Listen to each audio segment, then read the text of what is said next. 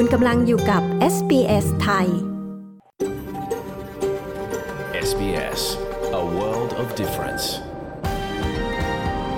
You're with SBS Thai on mobile, online and on radio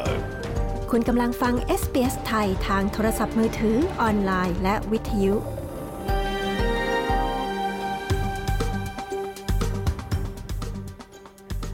อแสดงความขอบคุณเจ้าของดั้งเดิมของดินแดนที่เรากำลังกระจายเสียงจากที่นั่นในวันนี้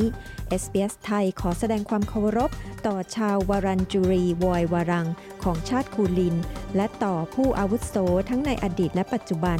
เรายังขอแสดงความขอบคุณเจ้าของดั้งเดิมของดินแดนชาวอบอริจิน และชาวเกาะทอร์เรสเตรตทั้งหมด ที่คุณกำลังรับฟังเราจากที่นั่นในวันนี้ สวัสดีค่ะ ขอต้อนรับเข้าสู่รายการ SBS ไทยค่ะ คืนนี้พระหัสบดีที่ 11 สิงหาคม พุทธศักราช 2565 ดิฉันบริสุทธิ์สดใสดำเนินรายการนะคะ เรื่องราวที่ไม่ควรพลาดคืนนี้มีดังนี้ค่ะ Oh, he's a most interesting character that not enough people know about. He was the first Chinese that we know of that came into Australia. And he was in this very area. So he's very important to us. มารู้จักชาวจีนคนแรกที่อพยพมาอยู่ในออสเตรเลียเขาเป็นใคร เรามีรายงานค่ะคือผู้หญิงก็จะมีความคิดว่ามันเป็นแค่ครั้งนี้เพราะว่ามันเป็นการลืมตัวแล้วอีกอย่างหนึ่งคือผู้ชายเนี่ยส่วนใหญ่เราพบว่าผู้ชายเนี่ยจะเข้ามาขอโทษ เหตุใดผู้หญิงบางคนจึงตกอยู่ในวังวนความรุนแรงในครอบครัวไม่สามารถเดินออกมาได้ง่าย ๆ ดร วิลาสินีพนานครทรัพย์ ที่ทำวิจัยเรื่องนี้มีคำอธิบายค่ะ พลาดไม่ได้นะคะ แต่ช่วงแรกนี้ขอเชิญรับฟังการสรุปข่าวสั้นวันนี้กันก่อนค่ะ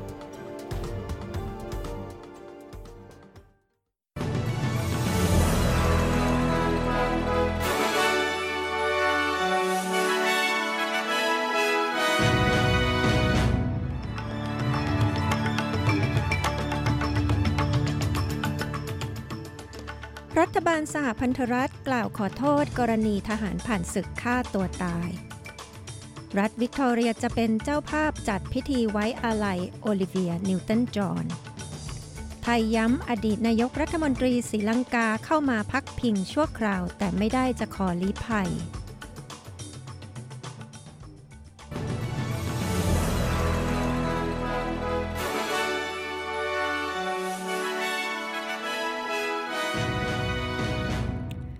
นายแมตต์คีโยรัฐมนตรีด้านกิจการทหารผ่านศึก ได้กล่าวขอโทษทหารผ่านศึกและครอบครัวของพวกเขา หลังการเปิดเผยรายงานชั่วคราวเกี่ยวกับการฆ่าตัวตายของทหารผ่านศึก รายงาน 300 หน้า ของคณะกรรมาการหาความจริงสาธารณะเกี่ยวกับการฆ่าตัวตายของเจ้าหน้าที่กองทัพและทหารผ่านศึก ได้เสนอคำแนะนำ 13 ข้อ รวมทั้งความจำเป็นที่จะต้องดำเนินการอย่างเร่งด่วน เพื่อแก้ไขกรณีที่ค้างคาอยู่ ของการเรียกร้องค่าชดเชย ที่มีเข้ามากว่า 40,000 กรณีนายนายแมตคิโยกล่าวขอโทษ ที่ผู้ที่รู้สึกว่าพวกเขาไม่ได้รับการปฏิบัติด้วยอย่างที่สมควรได้รับ โดยกล่าวว่าทหารผ่านศึก สมควรได้รับสิ่งที่ดีที่สุดนายปีเตอร์ดัตทันหัวหน้าพักฝ่ายค้านกล่าวว่าพักร่วมจะสนับสนุนรัฐบาลในการตอบสนองต่อผลการค้นพบของรายงานชั่วคราวฉบับนี้ เขากล่าวว่าการตัดสินใจของรัฐบาลที่จะย้ายหน้าที่รับผิดชอบด้านนี้ ออกจากคณะรัฐมนตรีนั้นเป็นความผิดพลาด I don't think that does it justice, and I think a lot of the veterans have been right in expressing their concern and, frankly, dismay. ผมไม่คิดว่ามันยุติธรรม และผมคิดว่าทหารผ่านศึกจำนวนมากพูดถูกแล้วที่แสดงความกังวล และจริง ๆ แล้วผิดหวังในการตัดสินใจนั้น ดังนั้นเราจะสนับสนุนรัฐบาลในการตัดสินใจที่จะเป็นการลงทุนตามขั้นตอนที่สมเหตุสมผลที่พวกเขากำลังทำและแน่นอนว่าเป็นสิ่งที่เรามุ่งมั่น นายดัตทันผู้นำพรรคฝ่ายค้านกล่าว หากคุณหรือคนที่คุณรู้จักต้องการความช่วยเหลือสามารถติดต่อ ได้หลากหลายหน่วยงานรวมทั้ง Lifeline ที่ 131114 และบริการให้ความช่วยเหลือทางโทรศัพท์ตลอด 24 ชั่วโมงสำหรับสมาชิกกองทัพและครอบครัวที่หมายเลข 1800 628 036ครอบครัวของโอลิเวียนิวตันจอห์นยอมรับข้อเสนอของรัฐบาลรัฐวิกตอเรีย ในการจะจัดพิธีไว้อาลัยแก่เธอ ร่างของนักร้องหญิงวัย 73 ปีผู้นี้จะถูกฝังที่ไร่ของเธอในรัฐแคลิฟอร์เนียตอนใต้ มุขมนตรีแดเนียลแอนดรูสกล่าวว่าเขาได้พูดคุยกับหลานสาวของเธอและขณะนี้กำลังอยู่ในขั้นตอนการวางแผน I've spoken with Toddy Goldsmith this morning, uh, and she, on behalf of the family, have accepted my offer of a state ผม service. ได้คุยกับพอตตี้โกลสมิธเมื่อเช้านี้ และเธอในฐานะตัวแทนครอบครัว ขอรับข้อเสนอของผมในการที่รัฐจะจัดพิธีไว้อาลัย ผมคิดว่านี่จะเป็นเหมือนคอนเสิร์ตมากกว่างานศพ มันจะเป็นการเฉลิมฉลองอย่างเหมาะสมสำหรับชีวิตที่เต็มเปี่ยม และมีน้ำใจเอื้ออาทรต่อผู้อื่นมากเช่นนี้ นายแอนดรูสกล่าว เมื่อคืนนี้นายจอห์นอีสเตอร์ลิงสามีของโอลิเวียนิวตันจอห์นได้โพสต์ข้อความทางอินสตาแกรมยกย่องนักร้องหญิงผู้เป็นตำนานของออสเตรเลียผู้นี้ว่า เธอคือบุคคลที่กล้าหาญที่สุดที่เขาเคยรู้จักมา ทางการไทยชี้แจงอดีตประธานาธิบดีศรีลังกาเดินทางเข้าไทย เพื่อพักพิงก่อนไปประเทศอื่น ไม่ได้ขอลี้ภัยพลเอกประยุทธ์จันโอชานายกรัฐมนตรีไทย กล่าวถึงรายงานข่าวอดีตประธานาธิบดีศรีลังกา โกตาบายา ราชปักษาที่เดินทางจากสิงคโปร์มายังประเทศไทยในวันนี้ เพื่อแสวงหาที่พักพิงชั่วคราวว่า เป็นเรื่องของมนุษยธรรม ขณะที่นายดอนปรมัตวินัย รัฐมนตรีกระทรวงต่างประเทศกล่าวว่า แม้ไทยจะปฏิเสธการเข้ามาได้ แต่เมื่อวิเคราะห์แล้วเห็นว่าการเข้ามาของอดีตผู้นำศรีลังกาไม่ได้สร้างปัญหาใด ๆ โดยสามารถมาพำนักอยู่ในไทยได้ในเวลาจำกัด ว่าไปแล้วเขาก็ถือหนังสือเดินทางทางพูดอยู่ได้รับการสนับสนุนจากรัฐบาลของเขานะฮะเอ่อถือหนังสือเดินทางอย่างพูดที่นั้นเอ่อ ผู้ที่ถือหนังสือเดินกางทางการทูตของประเทศที่เป็นมิตรของเราเนี่ยเขาสามารถมาอยู่กับเรานะรวมกันแล้วไม่เกิน90วันนายดอนปรมัตถวินัยกล่าว ด้านนายธานีแสงรัฐ อธิบดีกรมสารนิเทศ และโฆษกกระทรวงต่างประเทศชี้แจงเพิ่มเติมว่า การเดินทางเข้าไทยของอดีตผู้นำศรีลังกา เป็นการร้องขอจากรัฐบาลศรีลังกาชุดปัจจุบัน และฝ่ายศรีลังกาแจ้งว่าอดีตผู้นำศรีลังกาไม่มีความประสงค์ที่จะลี้ภัยทางการเมืองในไทย และจะเดินทางไปประเทศอื่นต่อไป อีกข่าวจากเมืองไทยค่ะ ลุ่มแนวร่วมธรรมศาสตร์ชุมนุมเรียกร้อง นายกและคอรมอต้องลาออก ชวนประชาชนจับตาการเลือกตั้งครั้งหน้า จุดเปลี่ยนสำคัญ เมื่อเย็นวานที่มหาวิทยาลัยธรรมศาสตร์ศูนย์รังสิตแนวร่วมธรรมศาสตร์และการชุมนุมได้ร่วมกับเครือข่าย จัดกิจกรรม 10 สิงหาคมประชาธิปไตยต้องไปต่อ นัดชุมนุมขับไล่รัฐบาล มีนักศึกษาประชาชนไปร่วมชุมนุม และมีนางสาวปนัสยา สิทธิจิระวัฒนกุลหรือรุ้ง แกนนำรัษฎรมาร่วมชุมนุมด้วย โดยทางกลุ่มได้อ่านแถลงการ 3 ข้อเรียกร้องให้นายกรัฐมนตรี และคณะรัฐมนตรีต้องลาออกจากตำแหน่ง ให้ร่างรัฐธรรมนูญใหม่ ปฏิรูปสถาบันให้อยู่ภายใต้รัฐธรรมนูญ และเชิญชวนประชาชนให้ร่วมกันจับตาการเลือกตั้งในครั้งหน้า เพราะจะเป็นจุดเปลี่ยนที่สำคัญที่สุดในการเคลื่อนไหวต่อสู้ระลอกปัจจุบัน พร้อมชู 3 นิ้วแสดงออกทางสัญญลักษณ์ จากนั้นประกาศยุติการชุมนุม สถานการณ์เป็นไปด้วยความเรียบร้อย กลับมาที่ออสเตรเลียค่ะ สถิติล่าสุดชี้ว่าอัตราการเช่า หรือใช้พื้นที่ของอาคารสำนักงานต่างๆ ลดลงในนครหลวงส่วนใหญ่ของออสเตรเลีย จากการสำรวจของสภาอสังหาริมทรัพย์ พบว่าเมลเบิร์นมีพนักงานออฟฟิศกลับไปทำงานที่สำนักงานน้อยที่สุด โดยอัตราการเช่าหรือใช้พื้นที่ของอาคารสำนักงานต่างๆ ลดลงจากร้อยละ 49 ในเดือนมิถุนายน เหลือร้อยละ 38 ในเดือนกรกฎาคมที่ผ่านมา อัตราการเช่าหรือใช้พื้นที่ของอาคารสำนักงานต่างๆ ในเมลเบิร์น ยังคงต่ำกว่าร้อยละ 50 นับตั้งแต่การระบาดของโควิด -19 เริ่มขึ้น นางแมรี่แอนโทมัสรัฐมนตรีสาธารณสุขของวิกตอเรียกล่าวว่า การตัดสินใจให้พนักงานกลับไปทำงานที่สำนักงาน ขึ้นอยู่กับดุลยพินิษของนายจ้างและของพนักงานแต่ละคน และตั้งข้อสังเกตว่าพนักงานจำนวนมากก็ไม่สามารถทำงานจากที่บ้านได้ Our healthcare workers, of course, are, are, are, the leading example of that, but many, many workers are not able to work from home. แน่นอนว่าบุคลากรทางการแพทย์ของเราเป็นตัวอย่างได้ดีในเรื่องนั้น แต่ลูกจ้างจำนวนมากไม่สามารถทำงานจากที่บ้านได้ และสำหรับลูกจ้างที่ทำงานจากที่บ้านได้ นี่เป็นการเจรจาที่จำเป็นต้องเกิดขึ้น ระหว่างนายจ้างและลูกจ้าง นางโทมัส รัฐมนตรีสาธารณสุขของรัฐวิกตอเรียกล่าว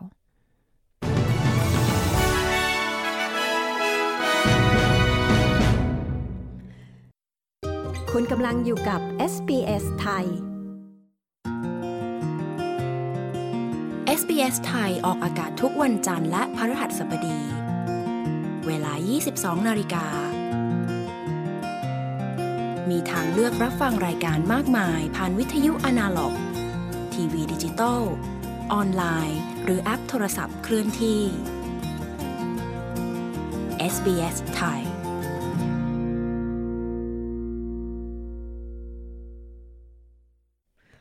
คุณกำลังฟังรายการ SBS ไทยกับดิฉัน ปริสุทธ์สดใสค่ะ ตอนนี้ SBS ไทยก็เปิดตัวเว็บไซต์ชมใหม่นะคะ ตัวหนังสืออ่านง่ายขึ้น กดฟังพอดแคสต์ได้ง่ายขึ้น ก็ขอเชิญไปแวะชมกันนะคะ ที่ sbs.com.au/thai ค่ะ ถ้ามีความคิดเห็นเกี่ยวกับเว็บไซต์ชมใหม่อย่างไรนะคะ ก็ส่งข้อความแจ้งเราได้นะคะที่ Facebook facebook.com/sbsthai ค่ะ ในช่วงหน้านะคะเรามีเรื่องราวของชาวจีนคนแรกที่อพพยพมาอยู่ในออสเตรเลียค่ะ ซึ่งมีการบันทึกหลักฐานไว้เมื่อ 200 ปีก่อนนะคะ เขาเป็นใครติดตามฟังกันให้ได้นะคะ น่าสนใจมากๆค่ะ แต่ช่วงนี้ไปฟังข่าวจอลึกจากเมืองไทยกันก่อนนะคะ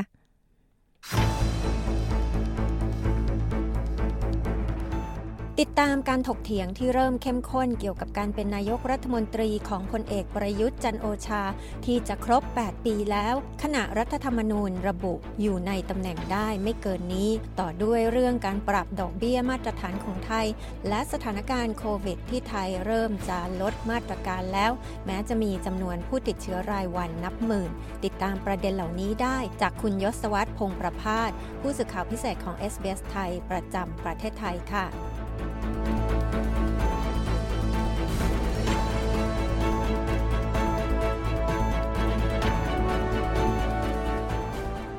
สวัสดีค่ะ คุณยศวัตร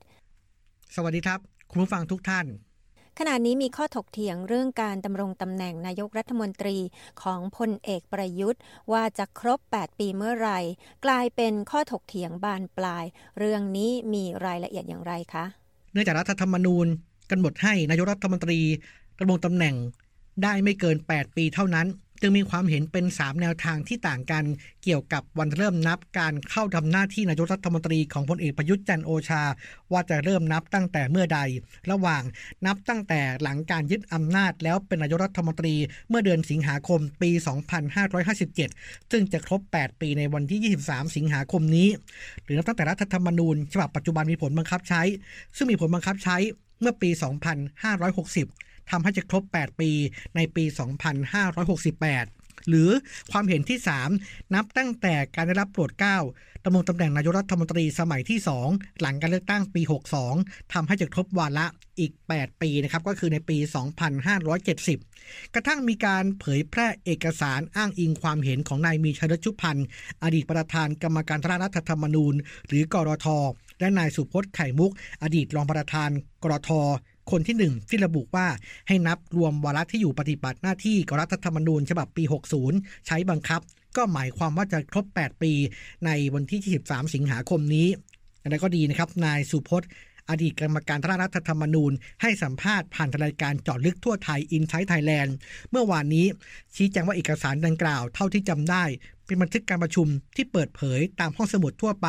ไม่ใช่บันทึกลับ โดยเป็นบันทึกการสนทนา มีการคุยร่วมกันถึง 30 คน ไม่ใช่การสนทนาแค่2คน อีกทั้งไม่ใช่มติของการประชุมจึงจะไปเจาะจงเพียงท่อนใดท่อนหนึ่งไม่ได้ ส่วนการจะบอกว่านับวาระนายกตอนไหนนั้น ในความเห็นคือเริ่มนับวาระดำรงตำแหน่งนายก ให้นับวันที่โปรดเกล้าเป็นนายกสมัยที่2นะครับแต่ว่าทุกอย่างก็ต้องเป็นการตัดสินที่สารรัฐธรรมนูญขณะที่พรรคเพื่อไทยเตรียมยื่นสารรัฐธรรมนูญ วันที่ 17 สิงหาคม ให้วินิจฉัยวาระ 8 ปีของนายกว่ารับตั้งแต่เมื่อไหร่ และขอให้ศาลสั่งให้นายกหยุดปฏิบัติหน้าที่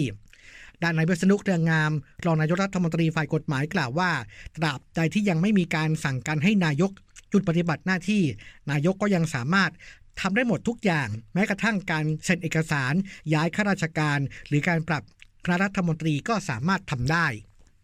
มีความกังวลกับกรณีไทยเตรียมลดการเตือนภัยโควิด แต่ยังมีผู้ติดเชื้อรายวันหลักหมื่นราย รัฐบาลชี้แจงเรื่องนี้อย่างไรคะคณะกรรมการโรคติดต่อแห่งชาติเห็นชอบในการเตรียมปรับลดระดับโรคโควิด -19 จากโรคติดต่อร้ายแรงนะครับ เป็นโรคติดต่อที่ต้องเฝ้าระวัง ในวันที่ 1 ตุลาคมนี้นายแพทย์โอภาสการกวินพงศ์อธิบดีกรมควบคุมโรคชี้แจงว่าโรคโควิดผ่านมา 3 ปีแล้ว ทั่วโลกมีการจัดการที่เริ่มเหมือนโรคทั่วไป ประชาชนใช้ชีวิตตามปกติ แต่ความรุนแรงก็ยังมีมากอยู่เหมือนกัน จึงไม่ได้มีการประกาศเป็นโรคทั่วไป แต่ให้เป็นโรคติดต่อที่ต้องเฝ้าระวัง เพื่อให้ทุกหน่วยงานที่เกี่ยวข้องต้องรายงานผู้ป่วย มาที่กรมควบคุมโรค เพื่อรวบรวมวิเคราะห์แนวโน้ม สถานการณ์ และวางแนวทางในการจัดการที่ถูกต้อง ซึ่งปัจจุบันเองนั้น การติดเชื้อของประเทศไทยลดน้อยลง ความรุนแรงก็ลดลง ประชาชนมีภูมิคุ้มกันมากขึ้น จึงเป็นเหตุผลของการลดระดับการเตือน เพื่อให้ประชาชนใช้ชีวิตที่ใกล้เคียงตามปกติที่สุด แต่ว่าเจ้าหน้าที่ยังสามารถติดตามสถานการณ์ เพื่อออกมาตรการให้สอดคล้องกันได้อีกประเด็นหนึ่งคือการจัดหายาต้านโควิด -19 ซึ่งศาสตราจารย์คลินิกนายแพทย์อุดมคชินทร์ประธานคณะกรรมการปฏิรูปประเทศ ด้านสาธารณสุข กล่าวว่าขณะนี้กระทรวงสาธารณสุขเองยังเป็นผู้จัดหายาต้านโควิดเมื่อผู้ป่วยเข้าระบบก็จะมีการจัดส่งยาถึงบ้าน แต่ว่ายังมีความยุ่งยาก จึงเปิดให้ทุกโรงพยาบาลทั้งของรัฐและเอกชน จัดหายาต้านโควิดเองได้ ขณะเดียวกันครับ ตามที่จะมีการให้โรคโควิด เป็นโรคติดต่อที่ต้องเฝ้าระวังในวันที่ 1 ตุลาคมนี้ จึงจะต้องมีการดำเนินการในเรื่องของการจัดการยารักษาโรคนะครับ โดยตามร้านขายยาก็ควรมียาต้านโควิดไว้ด้วย แต่ว่ายังต้องรอสำนักงานคณะกรรมการอาหารและยา หรือว่าออยอนุญาตให้มีการจำหน่ายได้เสียก่อน แต่ก็ไม่ได้แปลว่าผู้ป่วยจะไปซื้อยาได้เอง แต่ก็ต้องไปพบแพทย์ก่อน หากมีใบสั่งของแพทย์จึงจะมาซื้อจากร้านขายยาได้ เพื่อไม่ให้เกิดการใช้ยาในทางที่ผิด ที่สำคัญต้องสร้างความเข้าใจว่าไม่ใช่ผู้ป่วยโควิดทุกคนต้องกินยา อาการเล็กน้อยไม่มีอาการไม่จำเป็นจะต้องกินยา เพราะว่าไม่คุ้มค่ากัน อาจจะมีผลเสียตามมาด้วย ส่วนการดูแลผู้ป่วยโควิด -19 ของไทย ตอนนี้มีระบบที่นอกเหนือจากการเดินทางไปยังสถานพยาบาล โดยมีระบบ telehealth telemedicine ล่าสุดกำลังพัฒนาและจัดตั้งตู้ kioskซึ่งเป็นตู้อัตโนมัติให้ผู้ติดเชื้อโควิด สามารถปรึกษาแพทย์ได้ เบื้องต้นจะมีการจัดตั้งในพื้นที่กรุงเทพมหานครก่อน บริเวณห้างสรรพสินค้า และในชุมชนทั่วไปและปิดท้ายด้วยความเคลื่อนไหวทางเศรษฐกิจ ไทยปรับขึ้นดอกเบี้ยนโยบาย หรือว่าดอกเบี้ยมาตรฐานครั้งแรกในรอบ 10 ปี มีการประเมินสถานการณ์เศรษฐกิจอย่างไรคะนายปิติติษยทัศน์เลขานุการคณะกรรมการนโยบายการเงิน ระบุว่าคณะกรรมการมีมติ 6 ต่อ 1 เสียงให้มีการปรับขึ้น ดอกเบี้ยนโยบายที่ 0.25%ต่อปีจาก 0.50%เป็น 0.75%ต่อปี ให้มีผลทันที ทั้งนี้มีหนึ่งเสียงเห็นควรให้มีการขึ้นดอกเบี้ยนโยบายที่ 0.50%ต่อปี โดยเหตุผลที่มีการปรับขึ้น เนื่องจากว่าเศรษฐกิจไทยมีแนวโน้มฟื้นตัวชัดเจนขึ้น และมีแรงส่งชัดเจนจากจำนวนนักท่องเที่ยวต่างชาติที่เพิ่มขึ้นมากกว่าที่คาดไว้ และคาดว่าจะสามารถกลับเข้าสู่ระดับ ก่อนการระบาดของโควิด -19 ภายในสิ้นปีนี้ และจะมีการขยายตัวต่อเนื่องระยะต่อไป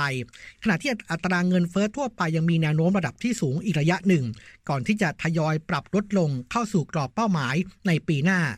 และแม้เศรษฐกิจโลกจะมีความเสี่ยงที่จะชะลอตัว แต่ผลกระทบต่อแรงส่งสำคัญของเศรษฐกิจไทย คาดว่าจะมีจำกัดแต่ว่ายังคงต้องติดตามความเสี่ยงต่อการฟื้นตัวของเศรษฐกิจไทย ระยะต่อไปจากต้นทุนและค่าครองชีพที่สูงขึ้น ด้านนายพยงศรีวณิชประธานสมาคมธนาคารไทยเปิดเผยว่า การฟื้นตัวของเศรษฐกิจไทยในปัจจุบัน เป็นการฟื้นตัวแบบไม่ทั่วถึง และยังมีปัจจัยความท้าทายรอบด้าน จากผลกระทบสงครามรัสเซียยูเครน ราคาสินค้าที่ปรับสูงขึ้น รวมถึงดอกเบี้ยขาขึ้น กระทบกับค่าครองชีพ และต้นทุนของภาคธุรกิจ ดังนั้นนโยบายดอกเบี้ยของสมาคม ธนาคารไทย และธนาคารสมาชิก จะปรับแบบค่อยเป็นค่อยไป ควบคู่ไปกับการดูแลลูกค้ารายย่อยและ SME โดยเฉพาะกลุ่มเปราะบางที่รายได้ยังไม่กลับสู่ภาวะปกติ ให้ได้รับผลกระทบน้อยที่สุด เพื่อให้สามารถมีรายได้ที่สมดุลกับรายจ่ายมากขึ้นยศวัตรพงษ์ประภาสรายงานข่าวสำหรับ SBS ไทยจากกรุงเทพมหานคร SBS SBS SBS SBS SBS SBS Radio SBS ไทยบนวิทยุ ออนไลน์ และบนโทรศัพท์เคลื่อนที่ของคุณ คุณกำลังฟัง SBS ไทยกับดิฉัน ปริสุทธ์สดใสนะคะ คุณสามารถติดตามฟัง SBS ไทยได้อย่างสะดวกสบายผ่าน SBS Radio App ทั้งฟังสดฟังรายการย้อนหลังและฟังพอดแคสต์จาก SBS ไทยได้ทุกเมื่อที่คุณต้องการค่ะ ไปดาวน์โหลดมาใช้ได้ฟรีจาก App Store หรือ Google Play นะคะ ในช่วงพูดคุยคืนนี้นะคะ เราจะมาวิเคราะห์กันค่ะ ว่าเหตุใดผู้หญิงบางคนเนี่ยจึงตกอยู่ในวังวนความรุนแรงในครอบครัว ไม่สามารถเดินออกมาได้ง่าย ๆนะคะ ดรวิลาสินีพนานครทรัพย์ ที่ทำวิจัยเรื่องนี้มีคำอธิบายค่ะ แต่ช่วง นี้นะคะ ก็จะมาฟังเรื่องราวทางประวัติศาสตร์ที่น่าสนใจของของออสเตรเลียกันก่อนนะคะ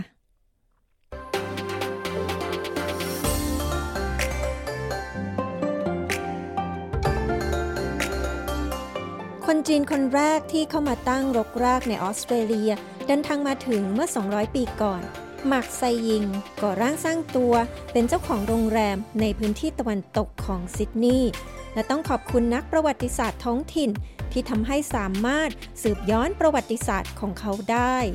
คุณจูเลียนอูเลตและคุณเปกกี้จากคูเมลอส ผู้สื่อข่าวของ SBS News มีรายงานเรื่องนี้ ดิฉัน ปริสุทธ์สดใส SBS ไทย เรียบเรียงและนำเสนอค่ะ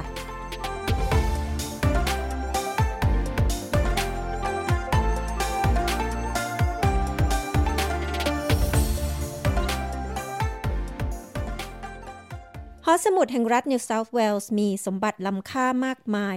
ในจำนวนนั้นคือจดหมายเหตุที่บันทึกข้อมูลเกี่ยวกับคนจีนคนแรก ที่มาตั้งรกรากในออสเตรเลีย นั่นคือในปี 1818หมากไซยิง เดินทางมาถึงจากกวางโจว เขาทำงานเป็นช่างไม้ก่อน แล้วจากนั้นก็ได้เป็นเจ้าของโรงแรมขนาดเล็กหลายแห่ง ชื่อของเขาถูกเปลี่ยนเป็นภาษาอังกฤษว่าจอห์นชายิง ซึ่งระบุชัดเจนในเอกสารสมมโนประชากร และชื่อผู้ถือครองอสังหาริมทรัพย์ คุณแอนนี่ทองจากหอสมุดแห่งรัฐนิวเซาท์เวลส์นำเอกสารเหล่านี้บางส่วนมาเปิดเผย So, what I have for you here today is a box of papers relating to my Sai Yung. And so, we'll open this one up, and inside we have a few bundles of papers. Now, these ones aren't um, original letters, but they are. สิ่งที่ฉันมีให้คุณดูวันนี้คือกล่องที่บรรจุเอกสารเกี่ยวกับหมากไซยิง เราจะเปิดกล่องนี้และข้างในเรามีเอกสารสองสามชุด เอกสารเหล่านี้ไม่ใช่จดหมายต้นฉบับ แต่เป็นเพียงภาพสแกนและสำเนาถ่ายเอกสารของเอกสารต้นฉบับ ฉันจะเปิดกล่องเพื่อให้คุณดูเอกสาร คุณแอนนี่ทองจากหอสมุดแห่งรัฐนิวเซาท์เวลส์กล่าว นอกจากเอกสารเหล่านั้นแล้วก็ยังมีอีกมากมายรวมทั้งรูปภาพของหลานชายของเขา คือพลทหารจอห์นโจเซฟชายิงและแผนที่แสดงที่ตั้งของโรงแรมขนาดเล็กของเขาหมากไซยิงเลือกที่จะอาศัยอยู่ในพื้นที่พารามัตตาซึ่งในสมัยนั้นเป็นเมืองที่มีความสำคัญอันดับสองของออสเตรเลีย ทุกวันนี้มีอาคารขนาดใหญ่อยู่ใกล้กับจุดที่โรงแรมแห่งนั้นเคยตั้งอยู่ และกำลังมีการก่อสร้างรถราง light rail รอบๆอาคารแห่งนั้น และฝั่งตรงข้ามถนนคือสุสานเซนต์แพทริก ซึ่งสามารถสืบค้นหาข้อมูลเกี่ยวกับครอบครัวของหมากไซยิงได้ คุณจูดิตดันส์เป็นนักประวัติศาสตร์ในท้องถิ่นของพารามัตตาเธอกล่าวว่า Oh, he's a most interesting character that not enough people know about. He was the first Chinese that we know of that came into Australia. And he was in this very เป็นบุคคลที่น่าสนใจที่สุดที่ไม่ค่อยมีคนรู้เกี่ยวกับเขามากนัก เขาเป็นคนจีนคนแรกที่เรารู้ว่าเข้ามายังออสเตรเลีย และเขาอยู่ในพื้นที่ตรงนี้ ดังนั้นเขาจึงมีความสำคัญต่อเรามาก คุณจูดิธดันต์กล่าว การอพยพมาอาศัยอยู่ในออสเตรเลียของหมากซายิง ดูเหมือนจะประสบความสำเร็จอย่างมาก แม้เขาจะต้องอยู่ภายใต้นโยบายด้านเชื้อชาติในสมัยนั้น เขาไม่สามารถซื้อที่ดินได้ เนื่องจากนโยบายด้านเชื้อชาติเหล่านี้ เขาจึงอาศัยความเอื้ออาทรของผู้อื่น เพื่อจะไปข้างหน้า ในที่สุดเขาก็ได้ดำเนินกิจการโรงแรมขนาดเล็ก3แห่งในพื้นที่พรามาตา He was granted a piece of land, but it didn't seem to eventuate. He wasn't really meant to hold land because he was considered an alien from the Chinese Empire. โรงแรมเล็กๆ เกิดขึ้นทีหลัง เขาได้ยื่นขอที่ดินจากโบสถ์บนถนนสายนี้ที่อยู่ตรงหน้าเราที่นี่ เขาได้รับอนุมัติที่ดินผืนหนึ่ง แต่ในที่สุดดูเหมือนจะไม่เกิดขึ้น จริงๆ แล้วเขาไม่ควรจะได้ถือครองที่ดิน เพราะถือว่าเขาเป็นคนต่างด้าวจากจักรวรรดิจีน ดังนั้นผู้อื่นจึงซื้อที่ดินแทนเขา แต่เขาได้ทำข้อตกลงสำหรับบ้านและที่ดินในพารามัตตาเป็นเวลาหลายปี ด้วยความช่วยเหลือของผู้อื่น ในที่สุดเขาก็ได้ที่ดินผืนหนึ่ง ซึ่งเขาสร้างบ้านบนที่ดินผืนนั้น จากนั้นก็สร้างโรงแรม Golden Lion Inn ซึ่งอยู่ในตำแหน่งที่ดีเยี่ยม เพราะเกวียนที่ออกจากที่นี่ จะไปยังวินเซอร์ ซึ่งเป็นพื้นที่เพาะปลูกอาหาร ดังนั้นจึงมีการจราจรที่ขับข้างแม้แต่ในตอนนั้น คุณดันต์นักประวัติศาสตร์กล่าวนอกจากความสำเร็จในฐานะนักธุรกิจแล้ว หมากไซยิงก็ไม่เคยขาดผู้หญิงที่มาชอบพอเขา He's the first Chinese man.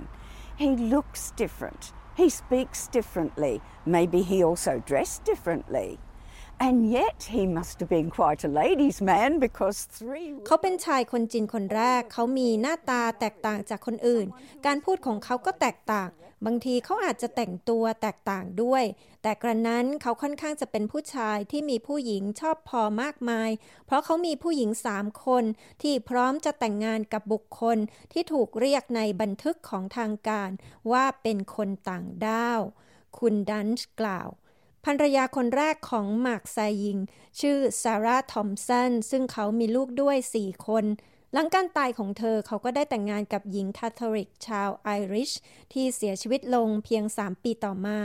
ภรรยาคนที่ 3 ของเขาคือมาร์กาเร็ตแมคกาเวนหญิงชาวไอริชอีกคนหนึ่ง ที่เขามีลูกสาวด้วยหนึ่งคน ร่างของเธอก็ถูกฝังอยู่ที่สุสานเซนต์แพทริกในพารามัตตาด้วยเช่นกัน คุณดันช์กล่าวว่าสุสานแห่งนี้เป็นภาพสุ่ม ที่แสดงให้เห็นว่าพารามาตตาเป็นพื้นที่ที่มีความผสมผสานของวัฒนธรรมต่างๆ มาตลอด It's Aboriginal people buried in here. Um, this is a very multicultural cemetery. So we have the early Italian migrants. มีชาวอบอริจินถูกฝังอยู่ที่นี่ นี่คือสุสานที่มีความหลากหลายทางวัฒนธรรม เราจึงมีผู้อพยพชาวอิตาลีในยุคแรก ๆ เรามีชาวจีน เรามีชาวอบอริจิน เรามีชาวสวิสเชื้อสายฝรั่งเศส ฉันได้จัดทัวร์เล็ก ๆ ที่ฉันเลือกคนจากเชื้อชาติต่างๆ และแสดงให้เห็นว่าเรามีความหลากหลายทางวัฒนธรรมมาช้านาน คุณดันช์กล่าว กว่า 200 ปีต่อมาความทรงจำเกี่ยวกับหมากไซยิงยังคงอยู่ต่อไป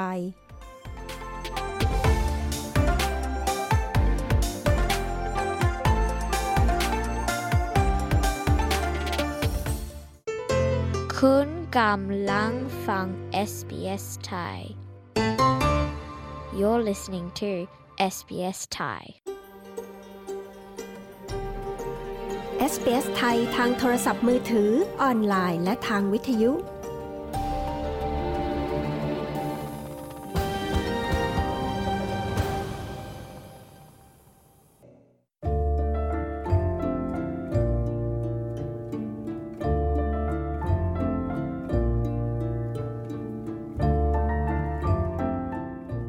คนที่ไม่เคยตกเป็นเหยื่อของการใช้ความรุนแรงจากคู่ครองอาจไม่เข้าใจว่าเหตุใดผู้หญิงบางคนจึงจมปลักอยู่กับการอยู่ในความสัมพันธ์ที่มีความรุนแรง บางคนก็อาจบอกว่า แค่ก้าวขาออกมาก็จบแล้ว แต่ที่จริงแล้วมันซับซ้อนกว่านั้น เหตุใดผู้หญิงบางคนจึงเลือกที่จะเชื่อในข้อแก้ตัวสำหรับการถูกคนรักทำร้าย บางคนเชื่อว่าเขาทำไปเพราะเขารักเรา หรือเพราะเรานั้นผิดเอง และผู้หญิงเหล่านี้จะหลุดออกมาจากวงจรอุบาทของความรุนแรงได้อย่างไร คนรอบข้างจะช่วยเหลือผู้หญิงที่ตกเป็นเหยื่อของความรุนแรงได้หรือไม่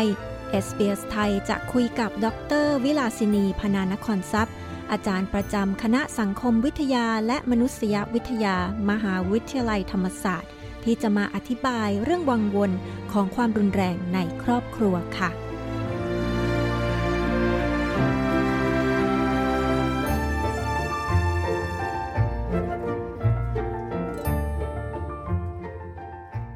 วัสดีค่ะ คุณวิลาสินี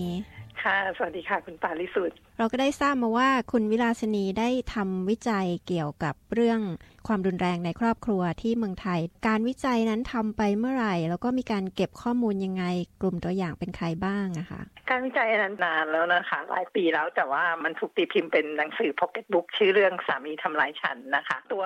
ของการวิจัยเก็บมาจากผู้หญิงสิบคนนะคะ ผู้หญิงไทยสิบคนที่ถูกสามีกระทำรุนแรงนะคะ ทั้งสิบคนเนี่ยก็จะมีสามรูปแบบก็คือว่าห้าคนเนี่ยยังอยู่ในความสัมพันธ์นะคะสามคนเนี่ยจบลงด้วยการที่ตอบโต้ความรุนแรงไปโดย แล้วก็สามีเสียชีวิตนะคะ ก็คือฆ่าสามีอะค่ะ แล้วก็อีกสองคนเนี่ยอย่าล้างค่ะ ส่วนวิธีการเก็บข้อมูลก็คือตอนนั้นไปทำงานกับมูลนิธิผู้หญิงมูลนิธิหนึ่งในในเมืองไทยนะคะที่เขาช่วยเรื่องของ ผู้หญิงที่ถูกสามีทำร้ายนะคะ แล้วก็ไปเป็นอาสาสมัครแล้วก็ตามเคสที่ติดต่อเข้ามาหรือว่าเราดูข่าว พอดีช่วงนั้นเขามีโครงการที่จะช่วยผู้หญิงที่ตอบโต้ความรุนแรงไปด้วยความรุนแรงนะคะประเด็นหลักที่คุณวิลาสินีต้องการศึกษาในตอนนั้นเกี่ยวกับเรื่องนี้เนี่ยคืออะไรคะ คือส่วนใหญ่คนเขาจะมองว่าเวลาผู้หญิงถูกทำร้ายนะคะคำถามมันก็คือถูกมองว่าทำไมผู้หญิงไม่ออกมาจากความสัมพันธ์ที่ถูกสามีทำร้ายอะค่ะ เพราะฉะนั้นตอนนั้นเนี่ยคือสิ่งที่อยากศึกษาก็คือว่าทำไมผู้หญิงเนี่ยจึงต้องอยู่ในความสัมพันธ์ที่มันถูกรุนแรงอะค่ะทำไมทำร้ายร่างกายที่ผู้หญิงได้รับจากสามีมันถึงไม่ได้ยุติกันง่ายๆอะค่ะทำไมวงจรของความรุนแรงมันยังคงเกิดขึ้นอยู่เสมอค่ะ ค่ะก็เป็นประเด็นที่สำคัญมากทีเดียวนะคะ เพราะว่าอย่างที่เราได้ยินมาคนที่อยู่ภายนอกก็อาจจะรู้สึกว่า เอ๊ะมันน่าจะง่ายที่จะเดินออกมาทำไมถึงอยู่ให้เขาตีอยู่ได้อะไรทำนองนี้ใช่ไหมคะใช่ค่ะ คือคือส่วนใหญ่เราก็พบว่าผู้หญิงที่ถูกทำร้ายนะคะ ไม่สามารถที่จะเดินออกมาจากการถูกทำร้ายได้อย่างทันทีทันใด หมายถึงว่ามันมักจะมีความรุนแรงและความรุนแรงนั้นก็มักจะเกิดซ้ำเป็นวงจรนะคะ อันนี้คือสิ่งที่เราสนใจศึกษาค่ะ แล้วครั้งแรกที่เกิดความรุนแรงขึ้นนะคะ ผู้หญิงมีปฏิกิริยาอย่างไรบ้าง แล้วก็เหตุการณ์ที่นำไปสู่ความรุนแรงเนี่ย มันมีสาเหตุมาจากอะไรบ้างอะคะส่วนใหญ่หลังจากที่เกิดทำร้ายครั้งแรกนะคะ ผู้หญิงจะรู้สึกตกใจ แล้วก็ไม่คิดว่าก่อนว่า ตนเองเนี่ยจะสุกถูกสามีทำลายร่างกายนะคะ เพราะงั้นปฏิกิริยากับ ความรุนแรงในช่วงระยะแรกเนี่ย ผู้หญิงส่วนใหญ่จะพยายามหาสาเหตุที่ทำให้ตัวเองถูกทำร้าย แล้วก็อธิบายว่า การทำร้ายนั้นเกิดจากอะไรนะคะ ส่วนใหญ่เราพบว่าผู้หญิงเนี่ยจะให้ความหมายกับความรุนแรงครั้งแรกเนี่ยน้อยกว่าความเป็นจริงนะคะ คือเราเจอว่าสาเหตุที่ถูกทำร้ายช่วงแรก ๆ เนี่ยมันก็จะมาจากสี่สาเหตุหลักนะคะเล่าการเงินความห่วงหรือก็เรื่องของการไม่ดูแลซึ่งกันและกันนะคะ ประมาณเนี้ยแต่ว่าเรา พบว่าเวลาเราคุยกับผู้หญิงเนี่ยผู้หญิงจะอธิบายความรุนแรงครั้งแรกเนี่ยในลักษณะที่ว่าให้มันซอฟลงให้มันน้อยกว่าความเป็นจริงนะคะอย่างเช่น เวลาเขาบอกว่าสามีเขากินเหล้าอย่างเงี้ยนะคะเขาก็บอกว่าสามีเนี่ยทำร้ายเขาเพราะว่าลืมตัวควบคุมตัวเองไม่ได้ ถ้าเขารู้สึกว่าความรุนแรงนั้นมันเกิดจากความหึงหวง ซึ่งกันและกันนะคะเขาก็จะมองว่านั่นคือความรัก ที่เกิดความรุนแรงขึ้นเป็นเพราะว่าสามีรักเขานะคะอาจจะเห็นเขาไปคุยกับผู้ชายคนอื่น เลยทำให้เกิดการทะเลาะเบาแวงและนำไปสู่การทำร้าย คือวิธีการอธิบายพวกนี้นะคะมันทำให้ผู้หญิงเนี่ยยังรู้สึกว่าเขาสามารถที่จะยังอยู่ในความรุนแรงได้ เพราะว่าความรุนแรงที่มันเกิดขึ้นมันเป็นเพียงแค่ชั่วขณะความรุนตัวของสามี หรือความรักของพวกเขาหรือว่าแม้กระทั่งบางคนก็จะอธิบายว่าตัวเขาเนี่ยผิดเองที่ไปกระตุ้นให้สามีทำร้ายนะคะ เพราะฉะนั้นเนี่ยวิธีการให้ความหมายกับความรุนแรงช่วงแรกมันจะลด ระดับของความรุนแรงลงให้มองว่ามันไม่ใช่เป็นเรื่องของที่ที่มันจะเกิดขึ้นอีกอะค่ะคือผู้หญิงก็จะมีความคิดว่ามันเป็นแค่ครั้งเนี้ย เพราะว่ามันเป็นการลืมตัวแล้วอีกอย่างหนึ่งคือผู้ชายเนี่ยส่วนใหญ่เราพบว่าผู้ชายเนี่ยจะเข้ามาขอโทษ แสดงความสำนึกผิด แล้วทำให้ผู้หญิงเนี่ยรู้สึกว่าสิ่งที่เกิดขึ้นเนี่ยมันเป็นแค่ความลืมตัว อย่างบางเคสที่เราเจอเนี่ยผู้ชายจะเข้ามาแล้วก็ร้องไห้แล้วบอกว่าฉันจะไม่ทำอีกฉันขอโทษ เพราะฉะนั้นเนี่ยมันจะทำให้ผู้หญิงหญิงเนี่ยรู้สึกว่าเรื่องที่เกิดขึ้นเนี่ยมันเป็นเรื่องของความไม่ตั้งใจของสามีนะคะ เพราะฉะนั้นเขาก็จะพยายามที่จะให้อภัยกับสามีค่ะ ผู้หญิงก็พยายามที่จะคิดว่า มันไม่น่าจะเกิดขึ้นอีก หรือว่ามีความหวังว่ามันจะไม่เกิดขึ้นอีกในอนาคต หรือว่าเขาน่าจะกลับตัวได้ใช่ค่ะ ประมาณนี้ค่ะ แล้วก็คือการการขอโทษจากสามีมันเหมือนกับว่าการแสดงว่าเขาก็ยังรักซึ่งกันและกันนะคะเพราะฉะนั้นเนี่ยผู้หญิงส่วนใหญ่เนี่ยก็มองว่าการให้อภัยเนี่ยมันคือสิ่งที่จะทำให้ครอบครัวดำรงอยู่ได้ แล้วอีกอย่างนึงมันจะมีทฤษฎีพวกหนึ่งที่อธิบายว่าหลังจากการขอโทษเนี่ยมันจะ มันจะมีการช่วงของฮันนีมูนอีกครั้งหนึ่งนะคะคือเหมือนกับว่า แล้วระยะเวลาของหลังจากที่สามีมาขอโทษเนี่ยสามีก็จะพยายามที่จะบอกว่าฉันจะไม่ทำอีก เพราะฉะนั้นเนี่ยเขาจะพยายามควบคุมตัวและพยายามที่จะทำให้ความรุนแรงไม่เกิดขึ้น คือมันจะควบคุมอยู่ระยะหนึ่งนะคะ ซึ่งในช่วงระยะนั้นเนี่ยเขาก็จะดูแลภรรยานะคะ ดูแลครอบครัวค่อนข้างดีนะคะ แล้วก็มันทำให้ผู้หญิงเนี่ยรู้สึกว่าเขายังคงได้ความรัก แล้วก็ยังได้ได้ความเป็นห่วงจากสามี เพราะฉะนั้นในช่วงเนี้ยมันก็จะเป็นช่วงฮันนีมูนพีเรียดอยู่สักระยะหนึ่งนะคะจนกระทั่งเนี่ยสักพักหนึ่งเนี่ยมันก็จะเกิดปัญหาใหม่เข้ามาอีก อย่างเช่น สามีกลับไปกินเหล้าอีก หรือว่าการเงินเข้ามาอีก หรืออาจจะเกิดความหึงหวง คือกลับไปสู่วงจรเดิม กลับไปแบบเดิมอะค่ะ แล้วก็เกิดการทะเลาะเบาแหวงแล้วก็เกิดการทำร้ายซ้ำขึ้นอีกนะคะการที่ทำร้ายซ้ำขึ้นอีก ผู้หญิงจะมีความคิด ลี่ยนไปไหมคะ จากแต่ก่อนอาจจะคิดว่ามันไม่ใช่นิสัยของเขาหรอก แต่ว่าเมื่อเกิดความรุนแรงซ้ำขึ้นแล้วเนี่ยเขาจะมองเห็นไหมคะว่าความรุนแรงเนี่ยอาจจะเป็นสิ่งที่ผู้ชายคนนี้เคยชิน หรือว่าชินที่จะใช้ความรุนแรงอะคะ่ะ ส่วนใหญ่เราเพราะว่าผู้หญิงจะเริ่มมองเห็นมากขึ้น ส่วนหนึ่งเป็นเพราะว่าคืออย่างที่บอกว่าไอ้ความรักหลังการทำร้ายเนี่ยมันจะเริ่มสั้นลง คือเหมือนกับว่าความรุนแรงที่เกิดซ้ำเนี่ยส่วนใหญ่จะพบว่ามันจะเริ่มแบบว่าเหตุผลของความรุนแรงเนี่ยหมายถึงว่าเหตุผลที่ผู้หญิงคิดว่าทำไมเขาถึงทำร้ายเราเนี่ยนะคะ ผู้หญิงจะเริ่มรู้สึกว่ามันไม่มีเหตุผลเหมือนเมื่อก่อนนะคะ คืออยู่ๆก็ทะเลาะกันก็ตบตีกันทะเลาะกันกินเหล้ามาก็กลับบ้านทะเลาะทะเลาะเสร็จก็ตีอย่างเงี้ยนะคะ คือผู้หญิงเนี่ยจะมองว่ามันเริ่มกลายเป็นว่าความรุนแรงที่เกิดขึ้นเนี่ยมันเกิดถี่ขึ้น บ่อยขึ้น แล้วก็มีความรุนแรงมากขึ้น ในขณะที่เหตุผลกับความรุนแรงเหตุผลที่ถูกทำร้ายเนี่ย มันรู้สึกถึงความไม่มีเหตุผลนะคะ คือรู้สึกเหมือนกับว่า เอ๊ะทำไมทำไมมันถึงเกิดบ่อยขึ้นขนาดนี้ ผู้หญิงก็จะเริ่มอธิบายว่ามันคงไม่ใช่ความลืมตัวแล้วล่ะ มันไม่ใช่ความรักแล้วล่ะนะคะ เพราะว่ามันเกิดขึ้นบ่อยมากขึ้นมากขึ้นนะคะ ลักษณะนี้ค่ะ SBS ไทยทางโทรศัพท์มือถือ ออนไลน์ และทางวิทยุ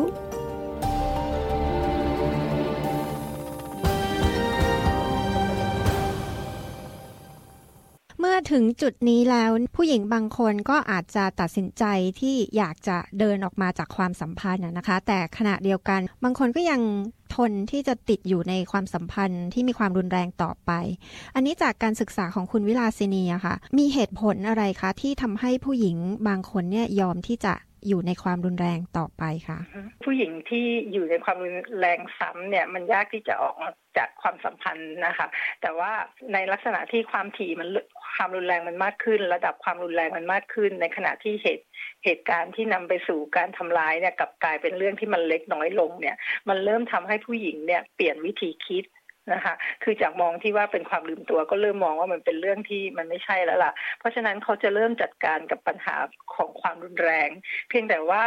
ข้อจำกัดมันอาจจะมีในสำหรับผู้หญิงบางคนนะคะที่ไม่สามารถที่จะเดินออกมาจากความรุนแรงได้ อย่างเช่น บาง กลุ่มเนี่ยเราพบว่าเขาไม่มีที่พัก คือเหมือนกับว่าเขาไม่ได้ทำงานนะคะแล้วคือครอบครัวเนี่ยรายได้หลักมาจากสามีนะคะแล้วคือเขาไม่สามารถที่จะออกมาจากความรุนแรงได้ะคะ่ะคือไม่มีที่พักไม่มีที่จะไปนะคะ ไม่มีเงินนะคะ แล้วบางคนก็คือมีมีลูกอย่างเงี้ยนะคะ เพราะฉะนั้นเนี่ยเหตุผลเนี่ยส่วนใหญ่ถ้าผู้หญิงไม่สามารถออกมาจากความรุนแรงได้เนี่ย มันก็จะทำให้เขาต้องอยู่ในความรุนแรงนั้นต่อค่ะ เพราะฉะนั้นเนี่ยเราพบว่าส่วนใหญ่ผู้หญิงเนี่ยก็จะอธิบายเหตุผลที่เขาต้องอยู่อะค่ะ เพราะว่า คือเหมือนกับว่าเขามีข้อจำกัดนะคะ แล้วเขาไม่สามารถออกมาได้ เพราะฉะนั้นเขาก็ต้องให้คำอธิบายกับตัวเองที่จะทำให้ตัวเองเนี่ย อยู่ในความสัมพันธ์นั้นได้ อย่างเช่น บางคนก็บอกว่า ฉันเลิกไม่ได้ เพราะว่าฉันมีลูก คือไม่อยากให้ลูกมีปัญหา หรือบางคนบอกว่ามันไม่มีที่จะไปจริงๆนะคะเพราะฉะนั้นเนี่ยเขาก็ต้องเลือกที่จะต้องทนนะคะคืออย่างที่บอกมันมีสามกลุ่มใช่ไหมคะอย่างกลุ่มที่มันสามารถที่จะเดินออกมาได้เนี่ย เราพบว่าส่วนใหญ่เนี่ยนะคะ คือเขาจะมีรายได้ หรือว่าได้รับความช่วยเหลือจากครอบครัว หรือว่ามีสถานที่ที่จะพักอาศัยเมื่อตัดสินใจที่จะแยกทางกับสามี เพราะฉะนั้นเนี่ยในการที่จะให้ความช่วยเหลือหรือว่าองค์กรต่างๆ หรือว่าเพื่อนหรือคนรู้จักจะให้การช่วยเหลือ ผู้หญิงเหล่านี้ให้เดินออกมาจากความสัมพันธ์ที่มีความรุนแรงเนี่ย อันนี้ก็คือสำคัญมากเลยใช่ไหมคะ ที่เราจะต้องพิจารณาเกี่ยวกับเรื่องทั้งด้านที่อยู่อาศัยทั้งการที่เขาจะสามารถดำรงชีวิตอยู่ได้ โดยไม่ต้องพึ่งพาการเงินจากทางสามีใช่ค่ะ คืออันนี้เป็นสิ่งสำคัญคืออย่างที่บอกว่า ถ้าผู้หญิงเขาไม่มีที่พักเขาไม่มีที่ที่จะไปหลังจากที่เขาต้องการคือเหมือนกับว่าบางคนเขาก็อยากที่จะหยุดความรุนแรงแล้วค่ะ แต่เขาไม่รู้ว่าเขาจะไปทางไหนนะคะเพราะฉะนั้นการสนับสนุนทางสังคม อย่างเช่น ครอบครัวเพื่อนนะคะ พวกนี้เป็นมีส่วนสำคัญมากในการที่จะช่วยผู้หญิงในการที่จะยุติ ความรุนแรงได้นะคะ แต่ว่าอย่างที่บอกว่าข้อจำกัดของมันคือคนในครอบครัวเนี่ย หรือว่าสังคมเนี่ยโดยเฉพาะคนไทยนะคะต้องจะมองว่าเรื่องของความรุนแรงในครอบครัวเป็นเรื่องส่วนตัวหรือเรื่อง ตบตีกันระหว่างสามีเป็นเรื่องธรรมดา อันนี้ค่ะเป็นเรื่องสำคัญที่ทำให้ผู้หญิงไม่สามารถที่จะเข้าถึงครอบครัวและเพื่อนได้ในบางกลุ่มนะคะ ที่แล้วคือบางทีผู้หญิงเดินเข้าไปหาเพื่อนเงี้ยหรือว่าครอบครัวเก่าตัวเองก็บอกว่าเฮ้ยต้องทนนะแต่งงานไปแล้วเป็นชีวิตของครอบครัว เธอต้องจัดการเธอต้องทนด้วยตัวเองลักษณะนี้ค่ะ เพราะฉะนั้นอันนี้ก็กลายเป็นว่าคือสามารถสนับสนุนผู้หญิงได้ และในขณะเดียวกันก็เป็นข้อจำกัดของผู้หญิงด้วยนะคะ เพราะฉะนั้นตัวครอบครัวและเพื่อนเนี่ย ถ้าเกิดว่ามีเพื่อนหรือว่ามีคนในครอบครัวที่ได้รับความรุนแรงจากสามี ก็อยากให้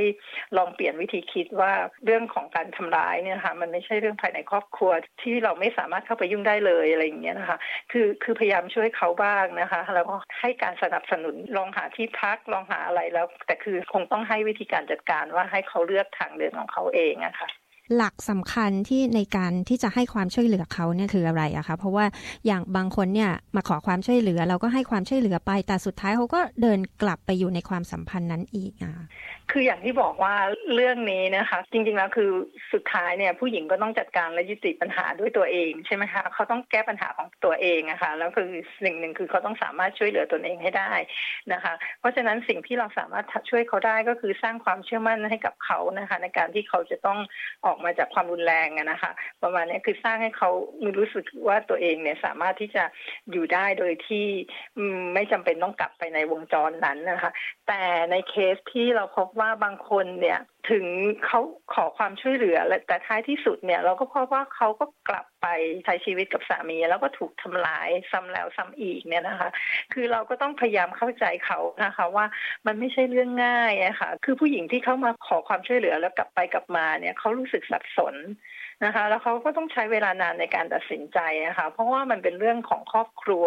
เรื่องของครอบครัวมันเป็นเรื่องที่ซับซ้อนนะคะ คือเราเป็นคนนอกเราอาจจะมองว่า อุ้ยทำไมเขาถึงกลับไปอีกนะคะ แต่ว่าในในเหตุผลของตัวผู้หญิงเองมันมีหลายอย่างนะคะ อย่างเช่นเขามีความรู้สึกว่าครอบครัวมันต้องเป็นครอบครัวหรืออย่างอธิบายว่าลูกอะไรอย่างเงี้ยนะคะ หรือบางทีเขาอาจจะยังอธิบายถึงว่าความรักที่เขามีกับ สามีเขานะคะ เพราะฉะนั้นมันจะกลับไปกลับมาเปลี่ยนผู้หญิงจะรู้สึกสับสน แล้วก็ใช้เวลานานมากในการที่จะตัดสินใจที่จะยุติความรุนแรง หรือตัดสินใจที่จะหย่าร้างเนี่ยนะคะ ถ้าเราเป็นคนที่ให้ความช่วยเหลือเราอาจจะรู้สึกว่า เอ๊ะทำไมเราช่วยแล้วแล้วก็กลับไปกลับมากลับไปกลับมาอย่างเงี้ยค่ะ แล้วเราจะทํำยังไงดี เพราะฉะนั้น เนี่ยอันนี้คืออยากให้มองว่ามันไม่ใช่เรื่องง่ายที่มันเดินออกมาแล้วก็อยากให้ทำความเข้าใจว่าบางรายมันก็มีข้อจำกัดที่ทำให้เขาไม่สามารถดำเนินตามข้อแนะนำได้นะคะ สุดท้ายนะคะ อยากจะให้คุณวิลาสินีช่วยฝากอะไรถึงสังคมนะคะ โดยเฉพาะสังคมไทยนะคะ เกี่ยวกับเรื่องความรุนแรงในครอบครัวค่ะ ค่ะก็คืออยากให้มองว่าความรุนแรงในครอบครัว มันไม่ใช่เรื่องของความเป็นส่วนตัวที่มองว่าเป็นเรื่องของคนภายในที่ต้องเข้าไปจัดการกันเอง เราไม่สามารถเข้าไปยุ่งได้นะคะ คืออยากให้มองว่าถ้าเกิดว่าเรามีคนรู้จักหรือว่าใครที่เรารู้ว่าเขากำลังถูกกระทำความรุนแรงเนี่ยค่ะถึงแม้ว่าเราอาจจะไม่ได้เข้าไปช่วยเหลือเขาโดยตรง อาจจะให้คำแนะนำเขาอย่างถ้าในเคสของที่นี่ใช่ไหมคะก็อาจจะแนะนำองค์กรนะคะหรือว่าแนะนำหน่วยงานที่เขาช่วยเหลือผู้หญิงที่ ตกเป็นเหยื่อของความรุนแรงนะคะแล้วก็คืออาจจะให้เขาติดต่อองค์กรพวกนี้นะคะ แล้วก็ให้เขาเนี่ยทำการตัดสินใจด้วยตัวเอง โดยทั่วไปเนี่ยองค์กรที่ทำงานเกี่ยวกับผู้หญิงเนี่ยนะคะเขาก็พยายามที่จะช่วยผู้หญิงโดยที่ให้ผู้หญิงทำการตัดสินใจด้วยตนเอง แต่องค์กรพวกนี้จะเป็นผู้สนับสนุนนะคะ แล้วก็อยากให้มองว่าผู้หญิงที่ต้องการจัดการและยุติปัญหาเนี่ยเขาก็ต้องเริ่มจากการแก้ปัญหาของตนเองก่อนนะคะ แล้วก็เขาต้องสามารถช่วยเหลือตนเองให้ได้นะคะ เพราะฉะนั้นสิ่งที่เราหรือสังคมสามารถ support เขาได้ก็คือว่าสร้างทางเลือกให้เขามากขึ้นนะคะ สร้างทางเลือกให้อย่างเช่น สร้างบ้านพักฉุกเฉิน ให้เขาลองออกมาแล้วก็อยู่แล้วก็ทบทวนปัญหาของเขาก่อนนะคะ เพื่อที่จะไม่ให้เขากลับ ไปอยู่ในวงจรนั้นนะคะ คือถ้าเมื่อไหร่ที่เขาไม่มีทางออก เขาไม่มีที่พักเขาไม่มีรายได้เนี่ย ยังไงมันก็ต้องกลับไปอยู่ในวงจรของความรุนแรงนะคะอยู่เสมอ เพราะฉะนั้นเนี่ยสิ่งแรกก็คืออยากให้ช่วยกันสร้างทางเลือกให้กับผู้หญิงที่เจอปัญหานะคะแล้วคือท้ายที่สุดก็ค่อยๆให้เขาตัดสินใจ แล้วก็ให้เขาแก้ปัญหาด้วยตัวเองค่ะค่ะสำหรับวันนี้ขอบคุณมากค่ะ ที่คุยกับ SBS ไทยค่ะ ค่ะ ขอบคุณค่ะ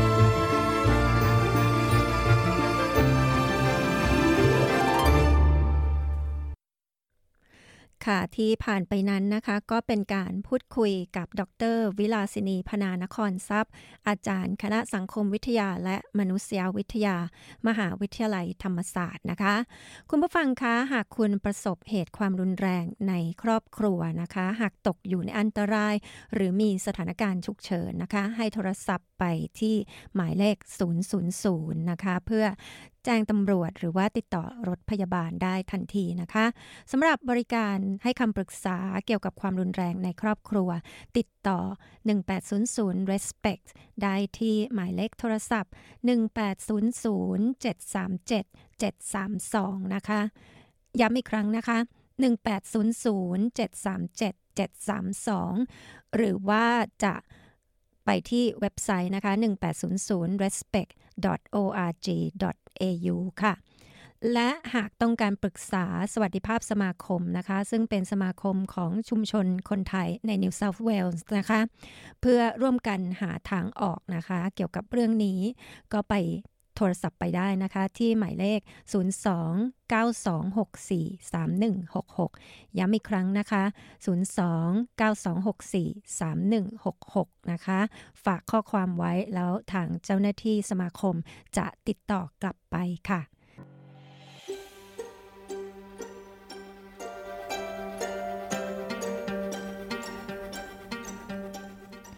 คุณผู้ฟังคะรายการ SBS ไทยคืนนี้หมดเวลาลงแล้วนะคะ ดิฉันปริสุทธ์สดใส ขอบคุณทุกท่านที่ติดตามรับฟังนะคะ และพบกับเราได้ใหม่ในสัปดาห์หน้านะคะ หรือจะฟังรายการย้อนหลังนะคะ อย่าลืมนะคะไปที่ sbs.com.au/thai ค่ะสำหรับวันนี้ลาไปก่อนนะคะ สวัสดีค่ะ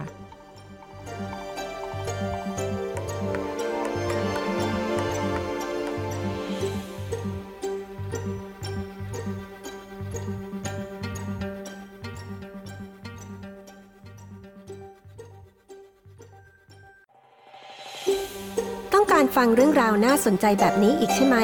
ฟังได้ทาง Apple Podcast Google Podcast Spotify หรือที่อื่น ๆ ที่คุณฟัง podcast ของคุณ